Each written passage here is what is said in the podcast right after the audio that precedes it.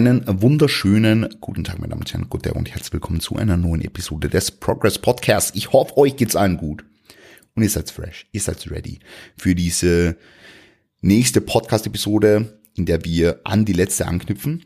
Wir haben ja in der letzten Folge über das Beintraining gesprochen. Wie bekommt man brutale Beine? Haben über Quadrizepstraining, Adduktorentraining, Wadentraining gesprochen Vielleicht noch ganz kurz, um am Wadentraining nochmal anzuknüpfen. Wir haben natürlich auch noch die Kniebeugung als eine Funktion des Gastrocnemius, die ich jetzt ein bisschen außen vor gelassen habe. Wollte ich jetzt natürlich dann im Zuge der Hamstrings nochmal mitbehandeln, weil das keine unwesentliche Rolle spielt. Ähm, das heißt, wir haben die Wade wahrscheinlich eh durch die Kniebeugen bei den Hamstring Curls jetzt beispielsweise mit trainiert. Ähm, deswegen wollte ich es jetzt nicht extra anführen. Aber in dieser Episode schauen wir uns jetzt Hamstrings und Glutes an.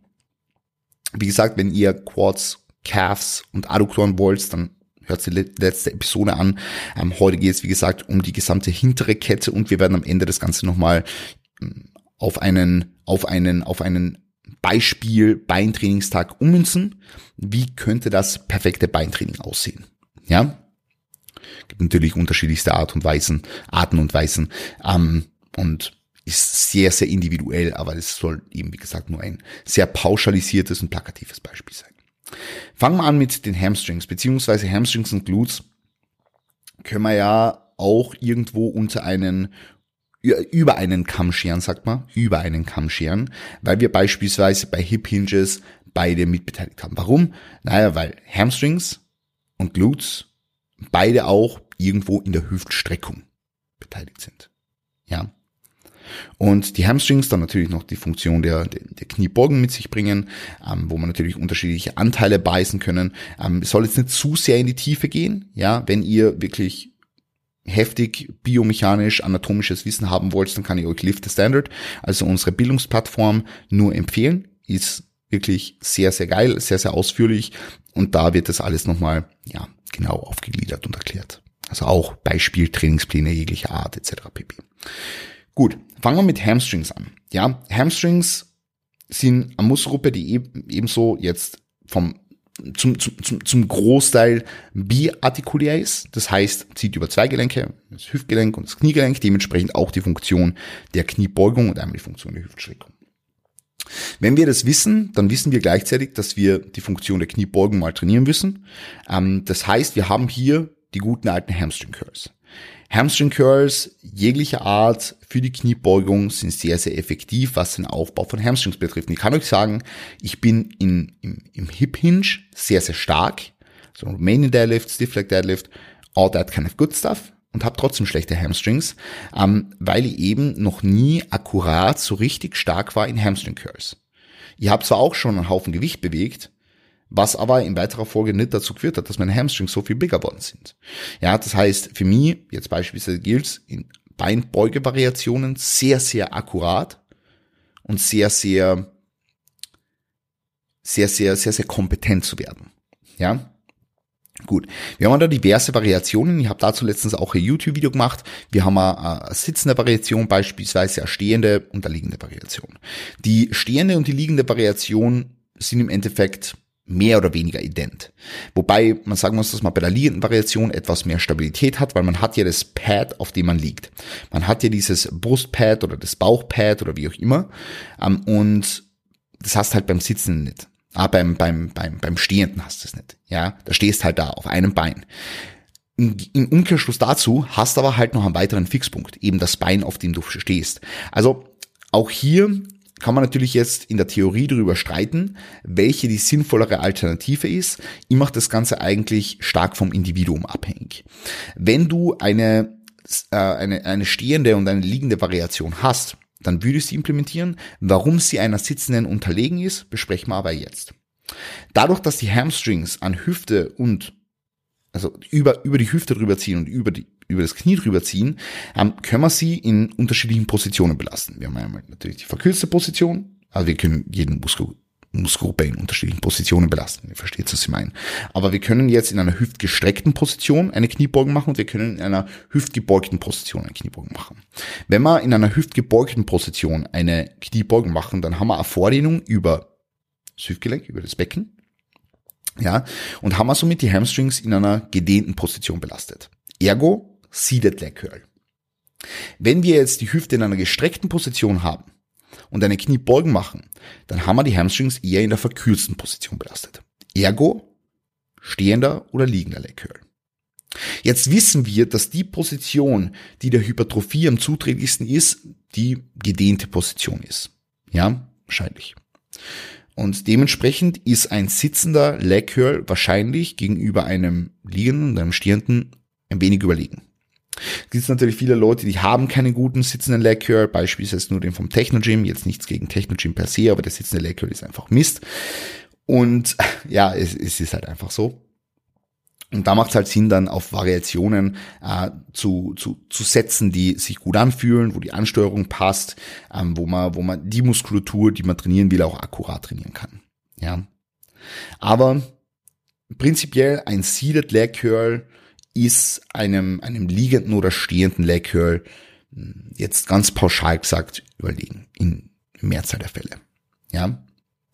Auch weil ein Seated Leg Curl um einiges stabiler ist. Ich werde jetzt nicht zu sehr auf Setup bei den einzelnen Übungen eingehen. Äh, wenn ihr dazu genaueres wissen wollt, dann könnt ihr mein YouTube-Video zu den unterschiedlichen Beinburger-Variationen anschauen. Und wie gesagt, beim Lying Leg Curl beispielsweise, ähm, auch beim, beim beim Seated Leg Curl. Ihr habt halt die, die, die, die Wadenmuskulatur mitbeteiligt, ja. Wenn ihr wirklich ähm, wollt, dass diese Wadenmuskulatur so, so, so, so wenig wie möglich mitarbeitet, dann spart die ersten 5 Grad der Range of Motion aus, ja, also von der, von der vollen Streckung bis 5 Grad Kniebeugung, ähm, weil da halt aus diesen, aus diesen ersten paar Graden heraus die, die Wadenmuskulatur am meisten Arbeit verrichtet. Oder ihr bewältigt diese Range of Motion einfach sehr, sehr langsam auch irgendwo. Genau. Also das ist jetzt nur so meine, meine, meine, meine Two Cents äh, zum Thema Hamstring-Training in der kniebeugenden Funktion. Dann haben wir jetzt die, die, die hüftstreckende Funktion natürlich auch noch. Ähm, und die hüftstreckende Funktion, ähm, das wäre jetzt ein, ein Hip Hinge beispielsweise, wäre aber auch eine Weighted Hyperextension oder, oder ja, ähm, eben diverse, diverse hüftstreckende Bewegungen. Ein Glute Drive nicht wirklich, weil hier eben das Kniegelenk auch nochmal angebeugt ist und du eine Hüftstreckung in der kniegebeugten Position machst. Und für Hamstrings ähm, ist es jetzt eigentlich eine relativ, will ich jetzt mal sagen, ineffektive, ineffiziente, ineffiziente Bewegung, ähm, weil ich einfach in einem, in einem, in einem Hip Hinge ähm, viel mehr viel mehr Belastung auf die gedehnte Position bringen kann und mich in einem Glute Drive beispielsweise dann eher ähm, auf die auf die voll verkürzte Position fokussieren will. Ja, weil dazu ist eben die, die Hüftstreckung da, also diese endgradige Hüftstreckung.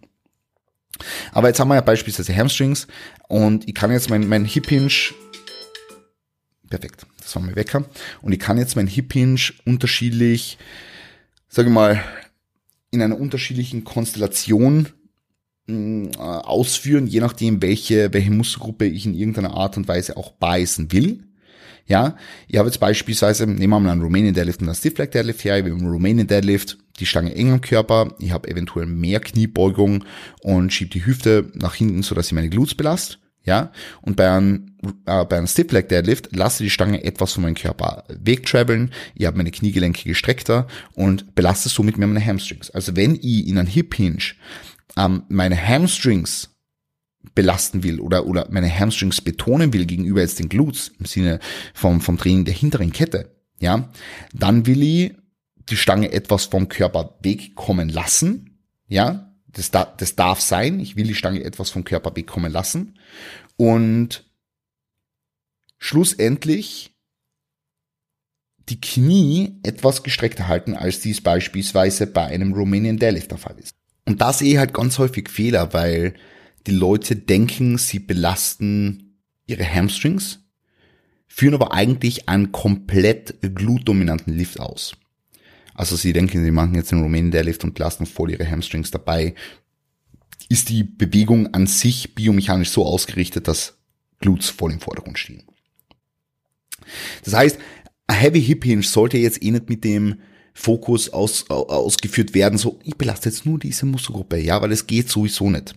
Ähm, das heißt, es ist ein Compound Movement. Es wird unterschiedliche Muskelgruppen belasten. Nur kann man innerhalb von diesen Muskelgruppen auch noch den, den Fokus etwas shiften, um bestimmte Muskelgruppen eben in den Vordergrund zu rücken oder eben auch nicht. Muss man ganz einfach so sagen. Oder eben auch nicht.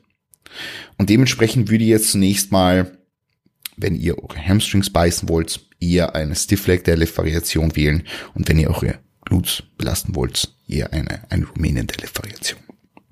Gut, aber da habe ich auch ein YouTube-Video tatsächlich dazu. Also wenn ihr die, die biomechanischen Unterschiede nochmal genauer erläutert haben wollt, dann schaut das Ganze natürlich dann nochmal auf YouTube an.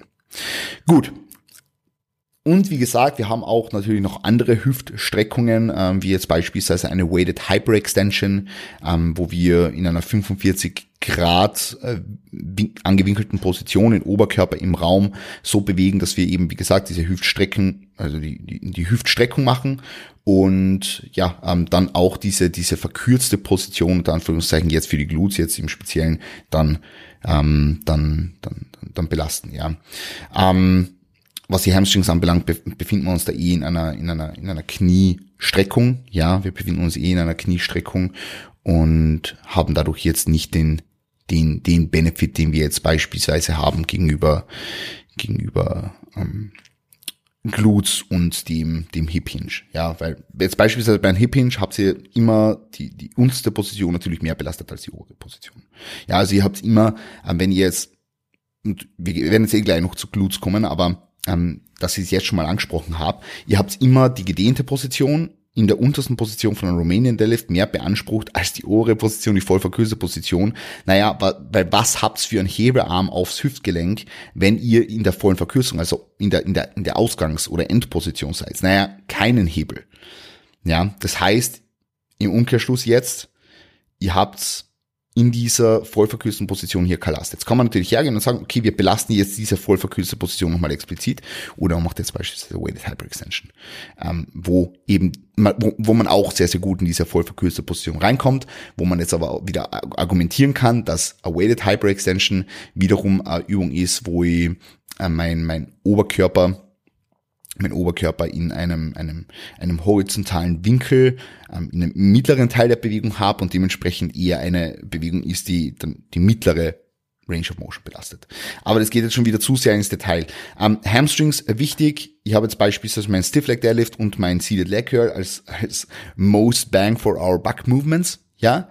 Und kann, wie gesagt, noch, noch andere Beinburger-Variationen einbauen. Wir werden das am Ende nochmal zusammenfassen, wie das dann ausschauen könnte, theoretisch, ähm, auf, auf zwei Trainingstage vielleicht sogar aufgeteilt. Und dann habe ich noch mein, mein, mein, mein, mein, mein meine Glutes, die ich natürlich irgendwo belasten will, ja, wo ich die Hüftstreckung als Bewegung habe.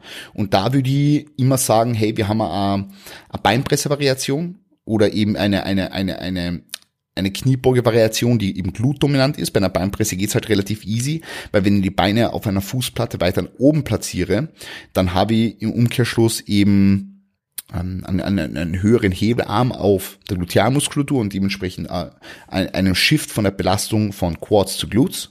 Ja, das heißt, das ist sehr, sehr, sehr, sehr geil. Ähm, und das kann ich halt bei Kniebeugen nicht so einfach machen. Natürlich kann ich den Oberkörper weiter nach vorne kommen lassen, habe aber dann auch wieder mehr Last auf den Spinal Rectors, also den Rückenstreckern. Und das muss man halt alles immer im Kontext des Gesamttrainingsprogramms sehen. Aber bitte, wenn ihr Beinpresse macht und ihr stellt euch richtig breit auf dieser Beinpresse hin, heißt es nicht, dass ihr jetzt mehr Glutes habt. Das heißt, dass ihr mehr Adduktoren habt. Wenn ihr mehr Glutes haben wollt auf einer Beinpresse, dann müsst ihr in der, in der sagittalen Ebene, mehr oder weniger, also in der Ebene, wo eben eure Beine so platziert sind, müsst ihr weiter nach oben gehen.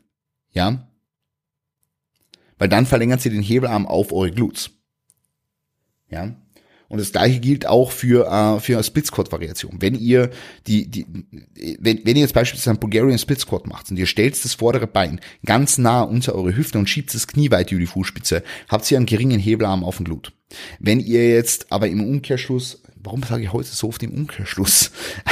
Wenn ihr jetzt aber das, den, den Fuß relativ weit vorne platziert, dann habt ihr einen hohen Hebel auf, auf, auf den Glut.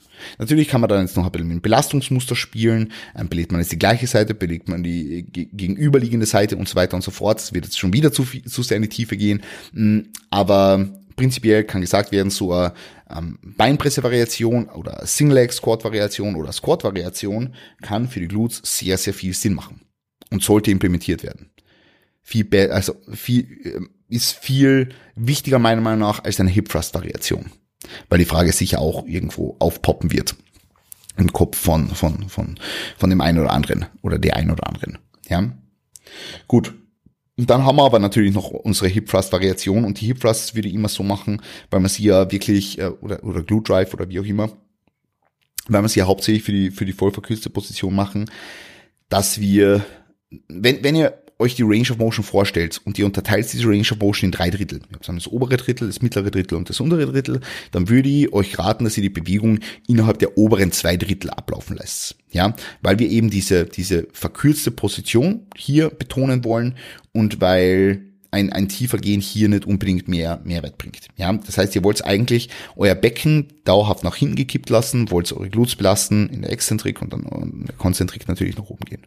Ja, also das jetzt mal zum Thema, das jetzt mal zu diesem Thema. So, das wollte ich sagen. Das jetzt mal zu diesem Thema. Ja, ähm, dementsprechend Glutes. Also für Glutes würde ich euch eben wie gesagt äh, an Romanian Deadlift empfehlen, jetzt beispielsweise, oder eben jeglichen anderen Hip Hinge im Sinne der, der, der Hüftstreckung. Ähm, ich würde eventuell eben das Ganze ergänzen mit einer Weighted Hyperextension oder einer Glute Drive und würde eben eine, eine Kniebeuge-Variation machen, die dann glute-dominant ausgeführt wird. Ja. Ähm, es wird sicherlich die Frage kommen, was ist mit der Abduktion? Ähm, die Abduktion, also die, die, die Maschine, die Abduktionsmaschine, ist keine Maschine, die ich, also die ich überhaupt programme, einfach weil die Hebel in dieser sitzenden Position für die Abduktion so sind, dass man den Piriformis belastet, ähm, dem die, die, die Abduktoren in der Hüfte in einem 90-Grad-Winkel, bei, bei 90 Grad gebeugter Hüfte und nicht wirklich Gluteus medius. Ähm, was ich euch empfehlen kann, wenn ihr sagt, ihr wollt explizit euren Gluteus medius beispielsweise trainieren, dann ist äh, Glute Kickback in einer leicht abgespreizten Position ähm, das Mittel der Wahl. Gut, so als viel um den heißen Brei herumgeredet. Wenn ihr dazu noch irgendwelche Fragen habt, feel free to hit me up. Fassen wir das Ganze jetzt zusammen in an, an Quadrizeps-dominanten und an Posterior Chain dominanten Leg Day. Fangen wir mit dem Quadrizeps dominanten Leg Day an. Ähm, wer meine Programming Strategie kennt, der weiß, dass ich ganz gern eben mit ein, zwei Isolationen anfange. Sagen wir jetzt mal Adduktoren. Machen wir hier Adduktoren einen Rest-Pause-Satz, weil wir es im ersten Video erklärt haben. Dann, äh, im ersten Video sage ich, im ersten Podcast erklärt haben. Dann gehen wir über zu einem Seated Leg Curl. Und ja, ich würde einen Seated Leg Curl trotzdem, obwohl er die verlängerte Position beansprucht, ähm, gegenüber einem, einem, einem, einem einem stehenden oder einem liegenden bevorzugen an dieser Position, weil wir einfach jetzt am Anfang gleich das Movement drinnen haben wollen, wo wir den, den höchsten Force Output haben. Also wo wir am meisten, meisten Belastung auf die Zielmuskulatur bringen. Das heißt Adduktoren, dann Hamstrings, ja, Gut, dann haben wir die beiden einmal außen vor. Ähm, sagen wir, sagen wir hier bei Hamstring Curls zwei Sätze, einmal 8 bis 12, einmal 12 bis 20. Dann gehen wir über zum ersten Quad-dominanten Movement. Das ist jetzt die, die Hack Squat, ebenfalls wiederum ein ein Movement, das dann die verlängerte Position beansprucht und somit den höchsten, höchsten Impact auf Hypertrophie wahrscheinlich hat. Dann haben wir eine Beinpresse, die vielleicht in ihrem Widerstandsprofil adaptiert ist. Dann haben wir einen Beinstrecker und dann können wir das Ganze noch off-finishen mit beispielsweise jetzt ähm, einem, einem Lying oder einem Standing Leg Curl und Waden. Ja, machen wir vielleicht da sitzendes Wadenheben. Gut, das war der Quadrizeps dominante Leg Day. Ähm, dann haben wir den, den, den Posterior Chain dominanten Leg Day und hier kann ich beispielsweise anfangen mit einem Lying Leg Curl, ja, ähm, wo ich einfach die verkürzte Position am Anfang vom Training mal belaste. Dann habe ich vielleicht meinen Hip Hinge, das heißt meinen Stiff Leg Deadlift eventuell. Dann habe ich ähm, meine, meine Quadrizeps dominante ähm, Presse, wie auch immer, äh, vielleicht eine Beinpresse, dann habe ich eine unilaterale Beinpresse oder einen Bulgarian Split Squat für meine Glutes und dann gehe ich vielleicht noch über zu einem Glute Drive und Waden und dann habe ich meine, meine beiden Trainingstage. Jetzt rein theoretisch. Das ist sehr pauschalisiert gewesen, ähm, aber ich wollte euch einfach nur sagen, dass es hier im Blick auf die Übungsauswahl, die Exercise Selection etc. pp. Ähm, und auch die Anordnung der Übungen, was das so mein Take ist. Okay? Wenn euch das Ganze gefallen hat, lasst gerne Feedback da. Ähm, ansonsten wünsche ich euch jetzt dabei noch einen wunderschönen Tag. Wenn ihr irgendwelche Fragen habt, feel free to hit me up. Und ja, wir sehen und hören uns. Danke fürs Zuhören und bis bald.